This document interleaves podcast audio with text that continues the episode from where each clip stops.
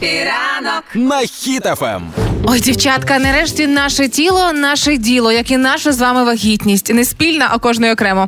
А, вагітні відтепер можуть самостійно обирати час декретної відпустки. Це означає, що от є пані, яка вагітна, і в якийсь момент вона думає: все, тепер я хочу визначати дату початку декретної відпустки. І робити вона це може починаючи з 30-го тижня вагітності.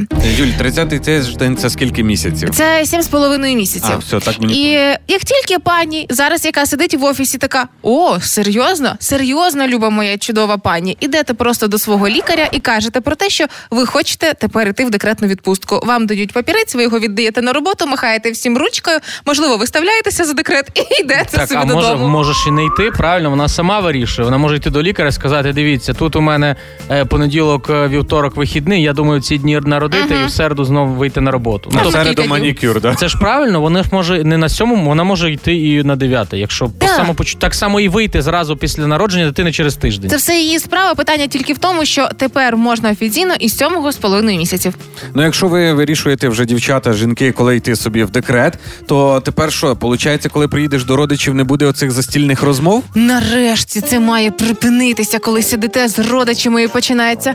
Ой, Юль, що там є жених, да, то може вже й пора думати про діток. Скільки тобі там уже? Я в цього терпіти не можу. Ще цього закону мені не вистачає. це, це, це, будь, це будь-які застілля з родичами, вони все до цього зводяться. Навіть там Ігор, що будеш пити 50 грам? Ні, не а не будеш? А що, не п'єш? Що щось плануєте там?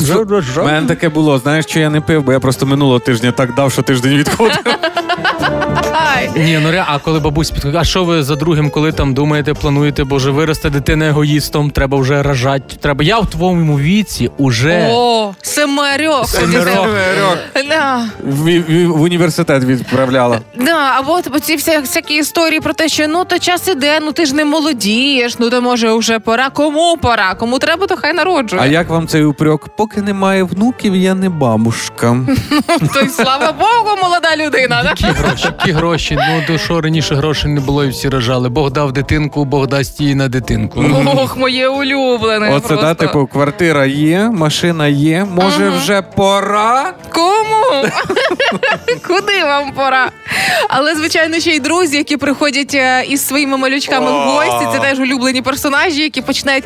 Ну так уже ж бачите, там е, наш е, Саник грається сам. Може би йому якусь подружку чи дружочка. Так шукайте цих подружків і дружочків на дитячих Мені, мені завжди подобалося, як приходять ну, люди, в кого є маленька дитина, і кажуть, та дивіться, як- подивіться на нас, нас все добре, ми такі щасливі, ми такі раді. Дивишся, а в них очі дергаються, тако сіпаються, сіпаються, і така. Ми хочемо, щоб ви теж такі були. Теж. Але єдині, хто тішиться тому, що людина можливо не планує дітей найближчим часом, чи взагалі це єдині роботодавці, які дуже радісно сприймають на співбесідах історії про те, що не планують дітей. Такі, ну тоді слава Богу.